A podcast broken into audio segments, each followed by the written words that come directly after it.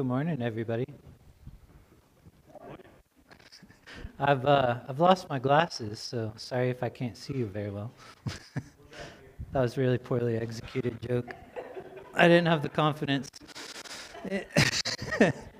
no, I think they were stolen by a puppy, though. Um, I was watching a puppy this weekend, laid my glasses down, and never saw him again. And I'm pretty sure this puppy just ran off with them. but uh, I'm really excited to to be up here and um, talking again. It's been a while. Um, you know, it's uh, probably been about a year for me, um, and God's done so much during that year. Um, I'm just really thankful for and really excited to be able to speak about um, what He's done. You know, as God always does, He just happened to give me the scripture this week as we're preaching our way through Matthew. Um, gave me the scripture that really speaks about what he's been doing in my life for the past year. Um, so it's just so beautiful how God always does that. And what we're going to be talking about is Jesus' uh, temptation in the wilderness. Um, and we'll talk some more about that. Um, but, you know, I've you guys might remember, um, for those of you who are here then, um, you know, I was the executive pastor here for about a year. And um, I'll always remember that um, one night at a prayer night, right before I stepped into that position, uh, somebody in this church prayed over me and had a vision from God for me. Um, and, you know, I don't I don't always believe that visions really are from God. Sometimes they are, sometimes they're not. But this one absolutely was. Um, and this person said that he saw me in a wilderness, in a desert, and I was trying to push through by my own effort and just keep going through this journey in this desert. But I was getting exhausted and weighed down because I didn't have the strength to do it myself but I came across a well of water and I was conflicted. I wanted to keep pushing and just push through. But God was saying, no, stop and rest at the well, which of course is Jesus, is our relationship with God. Stop and rest at this well and really build up your foundation of Jesus and then you'll be refreshed to continue on in the journey. And so, you know, that that vision really predicted. You know, I, I was executive pastor for a year, and then I took a rest for a year. And during that time, God really built on my relationship with Him and really taught me um, just how much I depend on Him for everything uh, that you know it's impossible to go through the wilderness on your own. It's we literally don't have the strength, and Jesus showed us that perfectly, um, because he was perfect uh, in this scripture. And so I'm excited to get to talk about that. Um, but before we get started, uh, let's just pray. Lord, we thank you so much for um, the beautiful worship that we've had this morning and the opportunity to learn more about you and draw closer to you. Uh, please um, speak through me exactly what you want to say. Um, let it not be any of my words or ideas, um, but just wh- whatever you want me to say. Um, you, uh, you know how nervous I am, Lord, but um, you're going to use it. And we praise you, Lord. In Jesus' name we pray. Amen. So, the main thing that we find, and oh, there's a microphone there. the main thing that we find in this uh, scripture uh, that we're going to be looking at is that um, Jesus leans into his identity. So, what we're going to find is that following Christ requires identity, which I very cheesily uh, capitalize the ID uh, because we are ID Church. Um, and that is knowing who God is and knowing who we are. Um, and as you guys know, uh, we've been working through a series of Matthew, um, and we've been talking about how all year we're going to be talking about how Christ builds his church. Um, and so what we're going to see is that Christ builds his church by giving it an identity, again, capitalized. Um, so let's dive into the scripture and um, see what God has for us. So in Matthew 4, uh, starting in verse 1, I probably should have told you guys that so you could flip there. Uh, so Matthew 4, verse 1.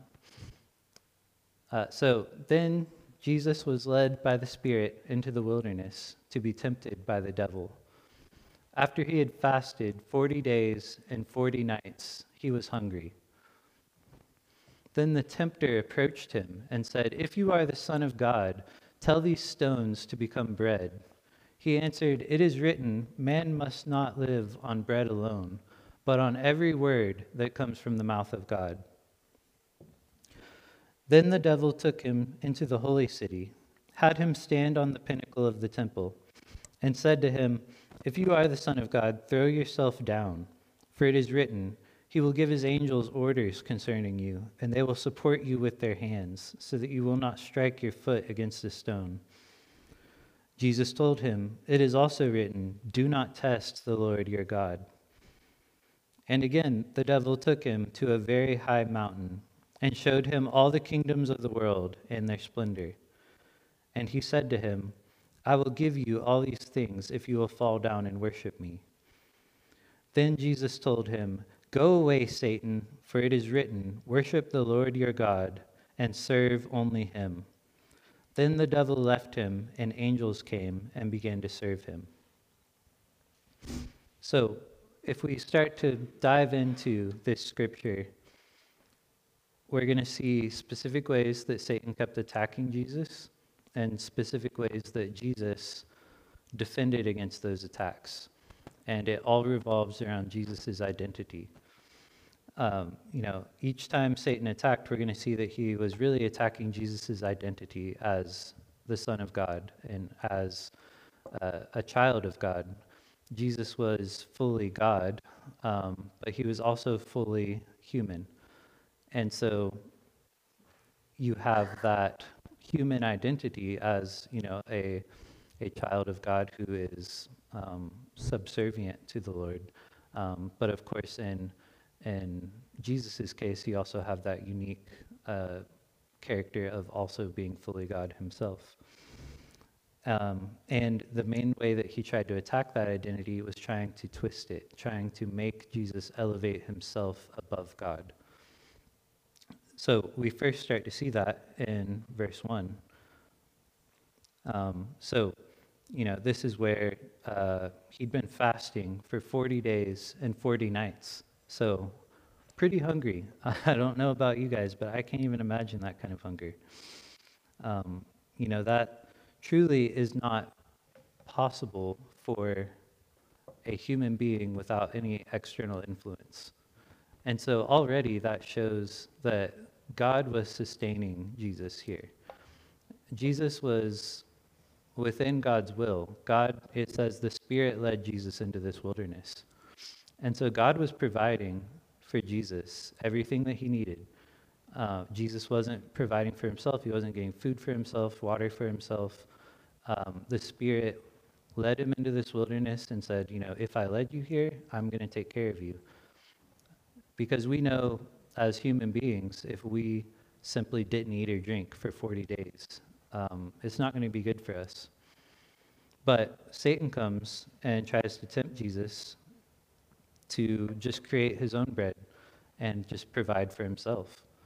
But, like, why would he do that if the Spirit's already providing for him? This is a temptation to try to leave God's will of being in this wilderness and being provided for by God to provide for himself in this way that seems better, it seems attractive. Like, you know, uh, my wife famously says that her favorite thing to eat is slices of white bread just by themselves.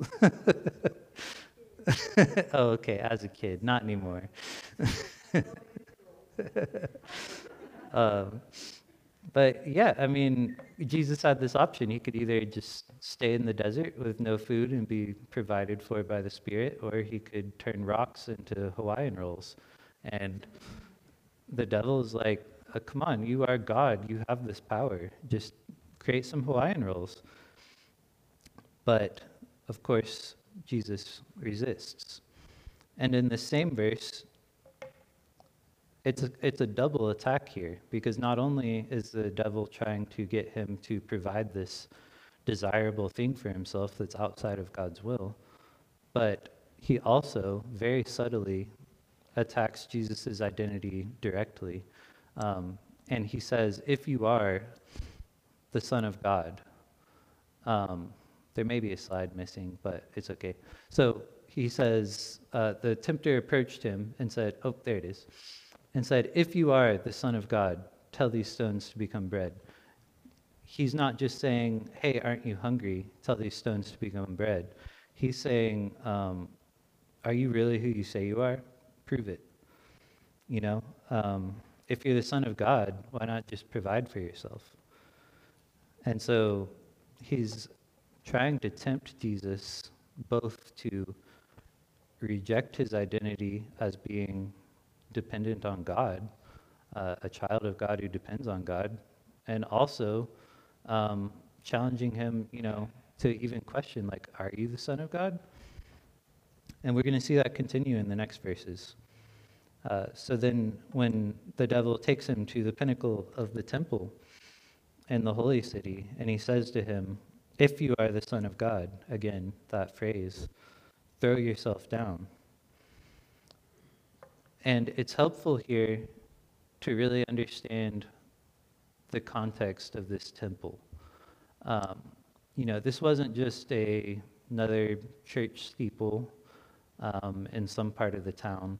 Um, this was the temple, which was the center of all life in Jerusalem.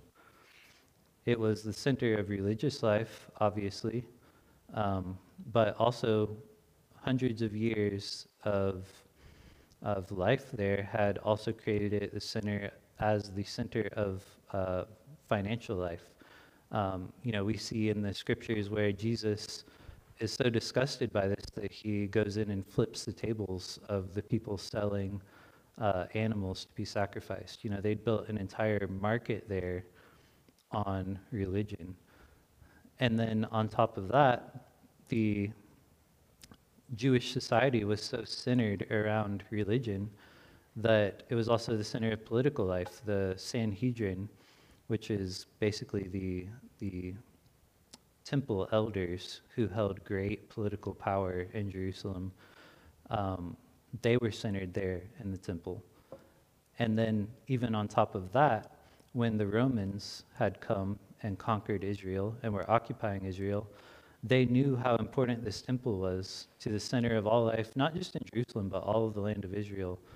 And so they actually built a fortress right on the corner within the temple grounds. And they built this fortress and stocked it with Roman soldiers. And most likely that's where the, um, uh, the prefect the basically governor who ruled this on behalf of Rome also stayed. So um, Pontius Pilate was most likely there in that uh, tower right there in the temple. It was, if you can just picture these temple grounds, huge, beautiful temple surrounded by walls in all directions, and this enormous tower, almost like a castle in the corner overlooking it. And then all of that just completely packed with people, um, just this enormous crowd. That's what we're looking at here. And Jesus is standing up at the top of this.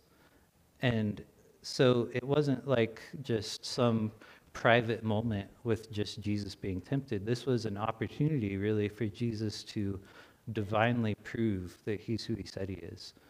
Uh, because it's not just the devil who's questioning Jesus' identity here. Jesus has already experienced all of these people. He comes to them and he says, You know, repent.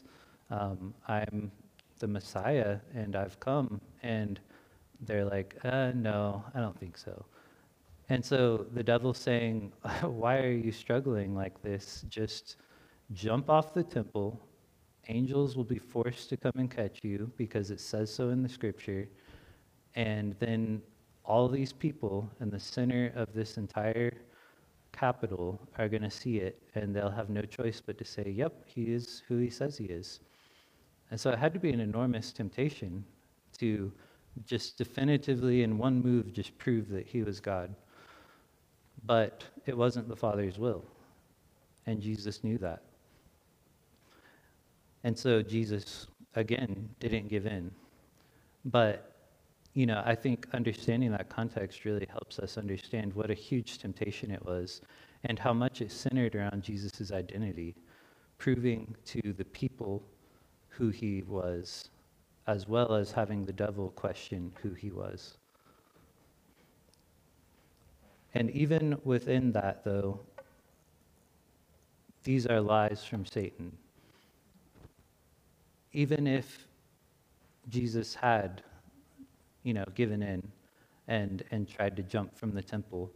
Um, the, the whole verse that Satan quoted there uh, from Psalm 91, he left parts out and he twisted its meaning. So he had said, He will give his angels orders concerning you, and they will support you with their hands, so that you will not strike your foot against a stone he left out from that very first clause, in all your ways. So the real verse is, He will give His angels order, orders concerning you in all your ways. But what he's saying is all God's ways. So when you're within God's will, He will give His angels concerning orders concerning you to protect you. It's not saying you can just go out and do whatever you want you can go jump off a cliff and God will protect you. It's saying when you stay within God's will, within all of his ways, he will give his angels orders concerning you. But Satan tried to twist that. And it's also really interesting that he omitted the very next verse uh, in verse 13 it literally right after that it says um, you will tread on the lion and the cobra. You will trample the young lion and the serpent. And of course we know that when the bible talks about serpents that's a metaphor for satan. And so satan conveniently left out the very next verse which says that you will trample the serpent that he has no chance to even attack you. But he doesn't want us to see that he does the same thing when he attacks us. He knows the Word of God, he knows our character and our identity um, often better than we do, but he hates it. And he tries to do these little tricks just change a word here, leave out a word there, just make us see ourselves. We think in God's image, but there's just this one thing that we're seeing slightly off. He is the father of lies. That's what the Bible says. And he's very subtle in how he does it. But Jesus knew who he was. Jesus knew his own identity. He was rock solid in it. He knew that he was God's and that the Bible said that he was to do these things. He knew that what Satan was trying to twist was a lie because he knew the truth so well. And so Satan tries one more time in the next verse. Again, the devil took him to a very high mountain and showed him all the kingdoms of the world and their splendor. And he said to him, I will give you all these things if you will fall down and worship me. And so again, he's he's trying to tempt Jesus with something that seems desirable, you know, um, not as desirable as the Hawaiian rolls, but still, you know, all the kingdoms of the world. And he's saying, you know, I can give you all this. All you have to do is just this one little thing of falling down and worshiping me.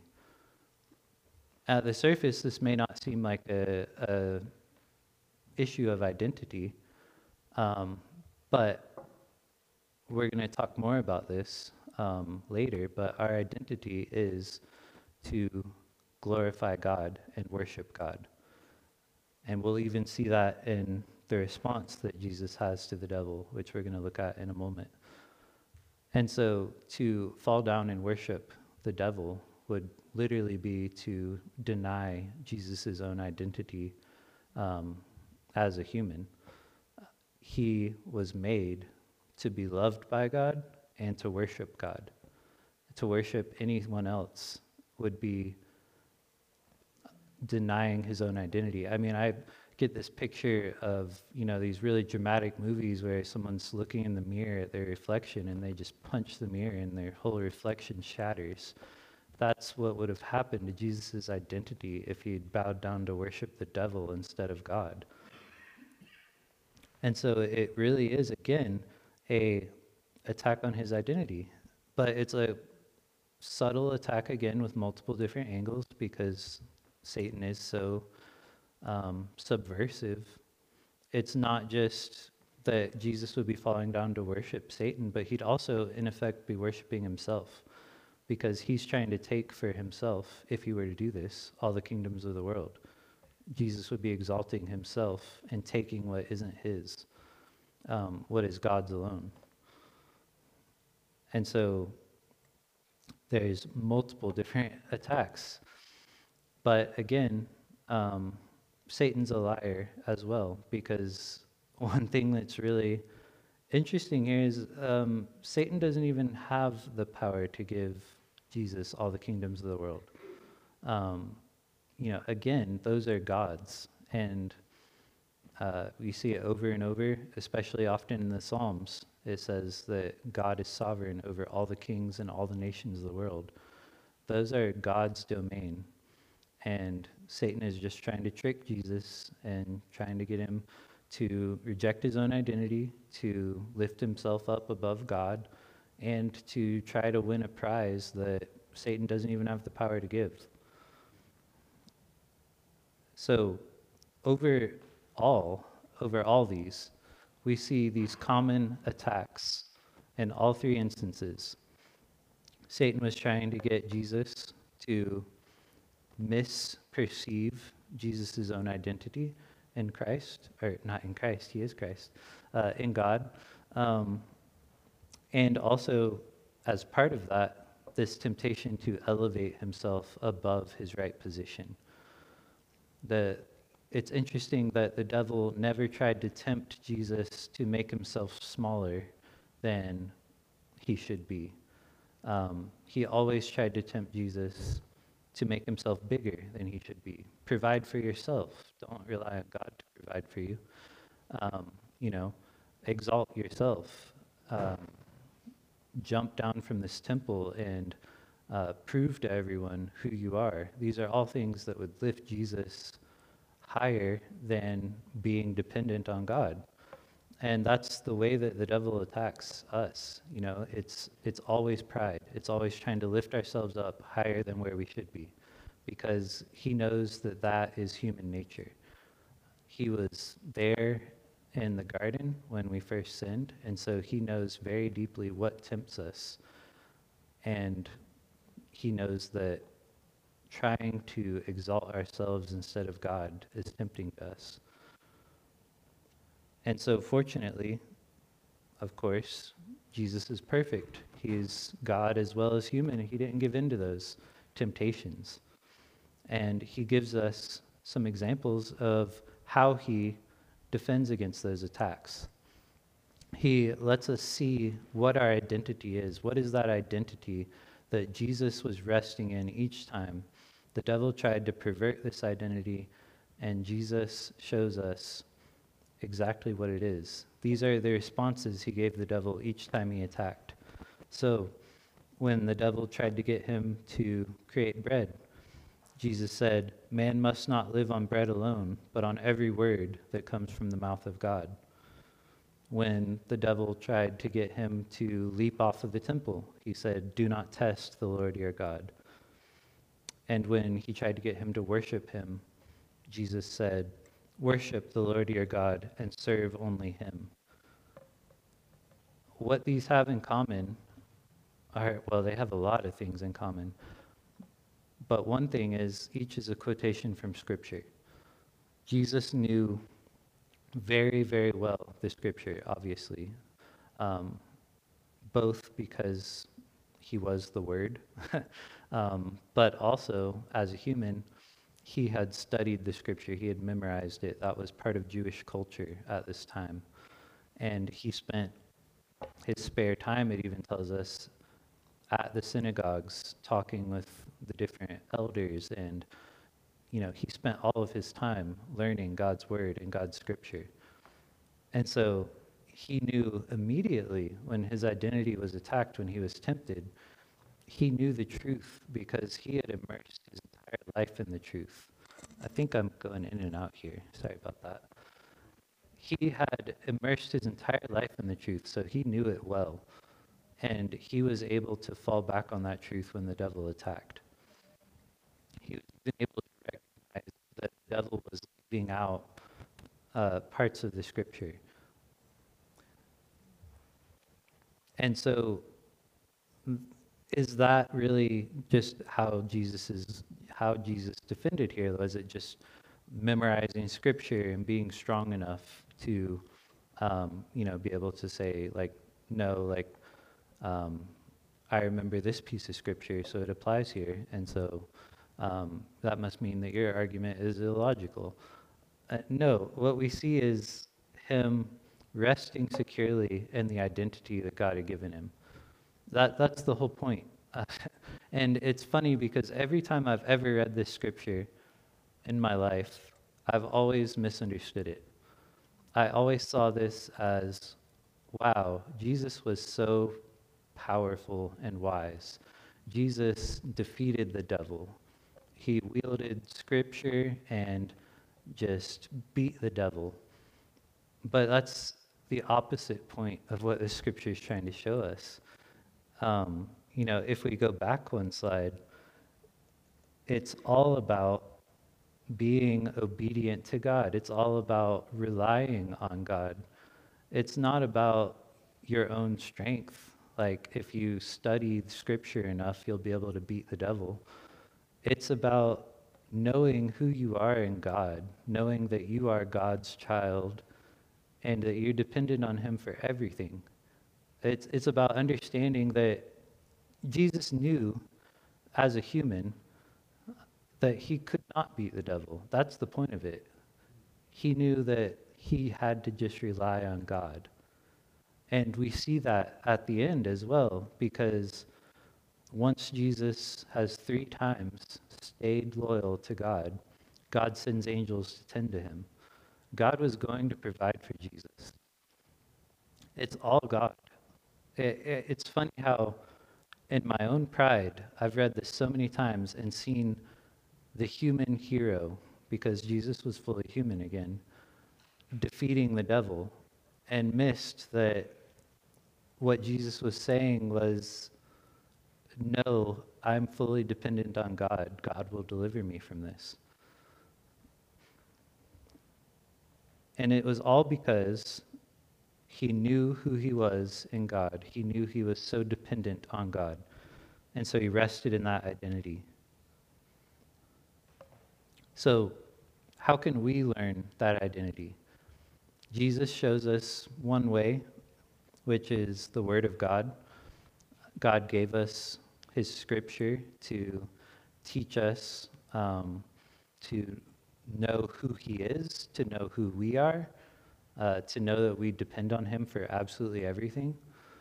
Um, but He, you know, God has also given us a lot of different ways to learn this. And one thing that especially spoke to me this year uh, is described in Psalm 19. I've spent, you know, my whole life reading the Bible, going to church, being in discipleship. You know, these are all great things. Um, but each of us are different people, and so different things speak to us differently. Um, God knew my heart, and He knew that I am more science minded. I tend to view the world scientifically, I tend to um, understand things through that avenue better. And so, because God's so generous, this past year, as I was going through this wilderness and learning to not do it by my own effort, God showed me through His creation a little piece of His identity, uh, a little piece of the scale of who He is, and the scale of how small we are. Um, you know, Psalm 19 says, The heavens declare the glory of God, and the expanse proclaims the work of his hands. You know, the, the creation that he has made is a reflection of him. It's a, just a tiny little shadow of his glory. Um, he's so much greater, but we can see him in it. And so that's the way that God showed me through, I started reading um, about um, astrophysics and um, the scale of the universe, and it absolutely blew my mind. Um, so I actually have a little video that I want to show you of the scale of creation. And I will get out of the way. So we're zooming out here from Earth. And we're just going to keep zooming out, and we're going to see just how impressive is God's creation already, I mean, that's almost incomprehensible how tiny we are. You, but we're going to keep going. And there goes the moon. And soon we're going to pass the sun. There's the sun. But we're not going to stop there. We're just going to keep going. You can see all these different stars. Every single one of these stars is orbited by planets like our own millions and millions. These are stars going past, all of them orbited by planets. More and more and more. And it just keeps going. And just when you think, oh, okay, it looks like we're getting to the end, there's a galaxy, the Milky Way. Now, all of the dots that you see, those aren't stars anymore, those are galaxies. All the millions of stars that we saw before in each of those little tiny pinpricks all of those galaxies full of millions of stars, and it just keeps going and going and going until it is literally incomprehensible. That's, and if we go to the next slide, that's not even all of it, because uh, it's a little hard to see in this light. But essentially, that little circle there is what we know of the universe. And the entire projector slide is an estimate of how big we think the universe is. Because light doesn't travel instantaneously, it has a certain speed. Um, it's so fast it seems instant to us. Um, I forget, I think it's like 127,000 meters per second or something. It's ridiculous. But it still takes it time to travel. And so if we look back to the moment of creation when God said, Let there be light, light started traveling out from all these different stars and started making its way through the universe. And it's been traveling ever since then and still has not reached our eyes because these things are so far away. The universe is so big. So, this circle is the limit of where light that started moving at the moment of creation has had enough time to come and reach our eyes. And anything outside that circle, it's physically impossible for us to ever see it because it's so far away that that light literally has not traveled since the moment of creation to our eyes yet. And we, I mean, this size outside of that circle, that's just an estimate based on a pure guess. We have no idea how big the universe is because we can never see it. And this is the scale of God's creation. I mean, the creator has to be greater than his creation. So if if this seemingly infinite universe that's so big that we literally can't even see it, how great is God and how tiny are we? I mean, we're ants in a sea of infinite galaxies and stars. And somehow we think that we're the center of this universe. Somehow we think that what we want is more important than what the one who created this wants, or that we know better for our lives than he does. Because, I mean, the great thing is that we have such a good God. It's, it's not like a, he's just selfish and he's like, I want what I want. He knows what's best for each one of us because he created and holds together that entire universe. He knows what is best for us and he is working to bring that to us, even when it doesn't line up with our own desires. And if we look at who Jesus is, we see in John chapter 1 something that absolutely also blew my mind the first time that God showed it to me. In the beginning was the Word, and the Word was with God, and the Word was God. And we know from Scripture that the Word is Jesus, is talking about Jesus here. He was with God in the beginning. All things were created through him, and apart from him, not one thing was created that has been created. He was in the world, and the world was created through him, and yet the world did not recognize him. As I said, Jesus, fully human, also fully God. In fact, he is the one of the Trinity that was the agent of creation. All these universes, or all these galaxies, more than we can count or even understand. Jesus created them, and Jesus holds them together. Not one thing has been created apart from Jesus. And Jesus chose to come down to earth to fast 40 days in the wilderness, to hum- be humiliated, to be rejected, to be crucified when he had this enormous creation like that he had made. That's incredible. And in all of that, he was perfectly solid in his human identity as a child of God, as obedient to God, and knowing that God knew better for his life and that he had to just follow God and worship God and be loved and provided for by God. I mean, we struggle with that as human beings. Jesus had to have such incredible temptation. I mean, he knew he created the entire universe to, to be subservient to God and say, okay, if you said, let's not create Hawaiian rolls, I'm not going to do it. Um, but he completely had that power. It gives a whole new perspective to these verses and to how humble Jesus was. And so um, let's skip the next video, John. Unless you already showed it, which is also fine. um, I mean, one thing that the the universe really speaks to me is in Isaiah 6. And um, thank you to my wife who actually reminded me of, of this verse.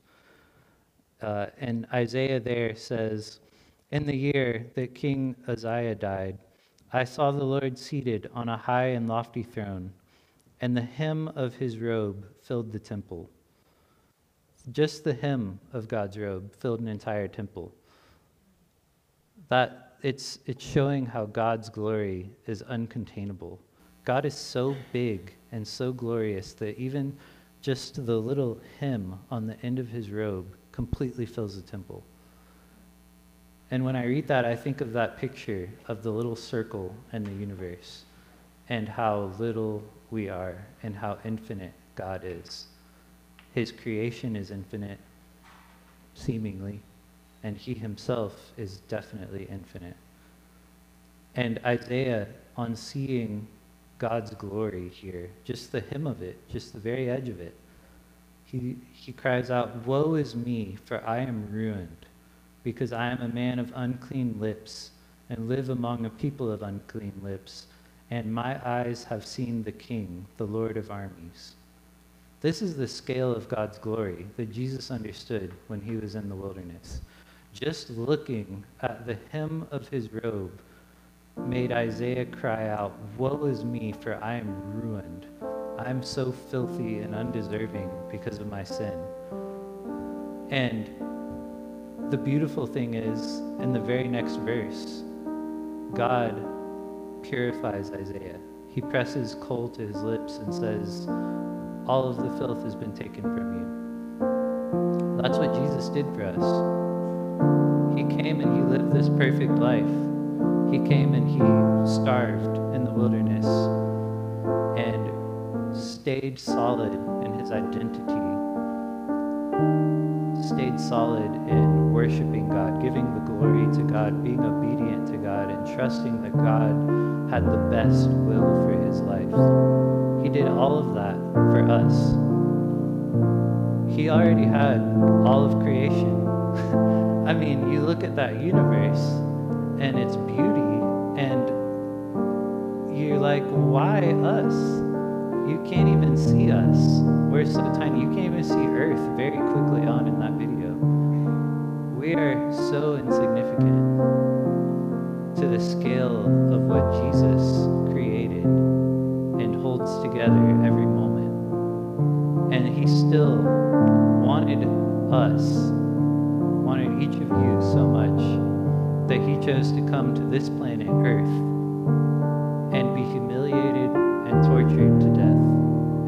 rise again to defeat sin. He lived a perfect life, was punished as though he were the worst of sinners, to take that sin punishment for you so that you didn't have to suffer. He could have been so happy with the rest of this universe, and yet he loved you And that's our identity. That's what Jesus understood. Our identity is to be loved by an infinite God, to give worship to an infinitely glorious God who had everything but still wanted us. And that's what Jesus rested in every time the devil tried to lead him astray. Jesus said, No, I am loved by an infinitely glorious God, and I will serve and worship him So Jesus knew his identity. Where do you get your identity? Is your identity to be loved by God? Is your identity to obey God, bring glory to God, worship God? Is your identity providing for yourself, worrying about money or status or anything at all? Or do you recognize that what God showed me this year, that you are less than an ant in a massive universe, and that it's honestly comical to think that you could do anything for yourself. Our human pride bristles at that. But that's what the Bible says over and over. It says that God provides everything for us, and that our job is just to go along with God. And it's so much better that way. I can tell you from the moment that God first showed me this, I, I stopped striving and I started just resting in God and trusting Him and just focusing on worshiping Him and spending time with Him not trying so hard to do everything myself and realizing that it wasn't working. And so, if you're already follower of Christ, do you have that proper view of your identity and God's identity? And if you're here today and you don't know Christ, you know, do you want to have that relationship with this God who created an infinite universe and yet loves you and desires you. He wants to have a personal relationship with you. That's why he died. That's why He created you. That is your identity. You were created to be loved by Him and to worship Him and love Him. And so, if you want to enter into that relationship today, if your heart's crying out for it, please uh, find me or Tyler or Corey or anybody um, and just say, please show me how to have this relationship with the infinite God who loves me. Corey is going to come up and lead us in communion. And um, while he makes his way up here, I just, I'd love to pray. Lord, we thank you so much. We praise you. We're absolutely humbled by how great you are, how incredible you are. And yet, you deigned to come and be the lowest of lows for us. We're so thankful, Lord. And we're thankful for what you've showed us today. Um, please help it to transform how we view you. Um, please help it to transform how I view you. We praise you, Lord. In Jesus' name.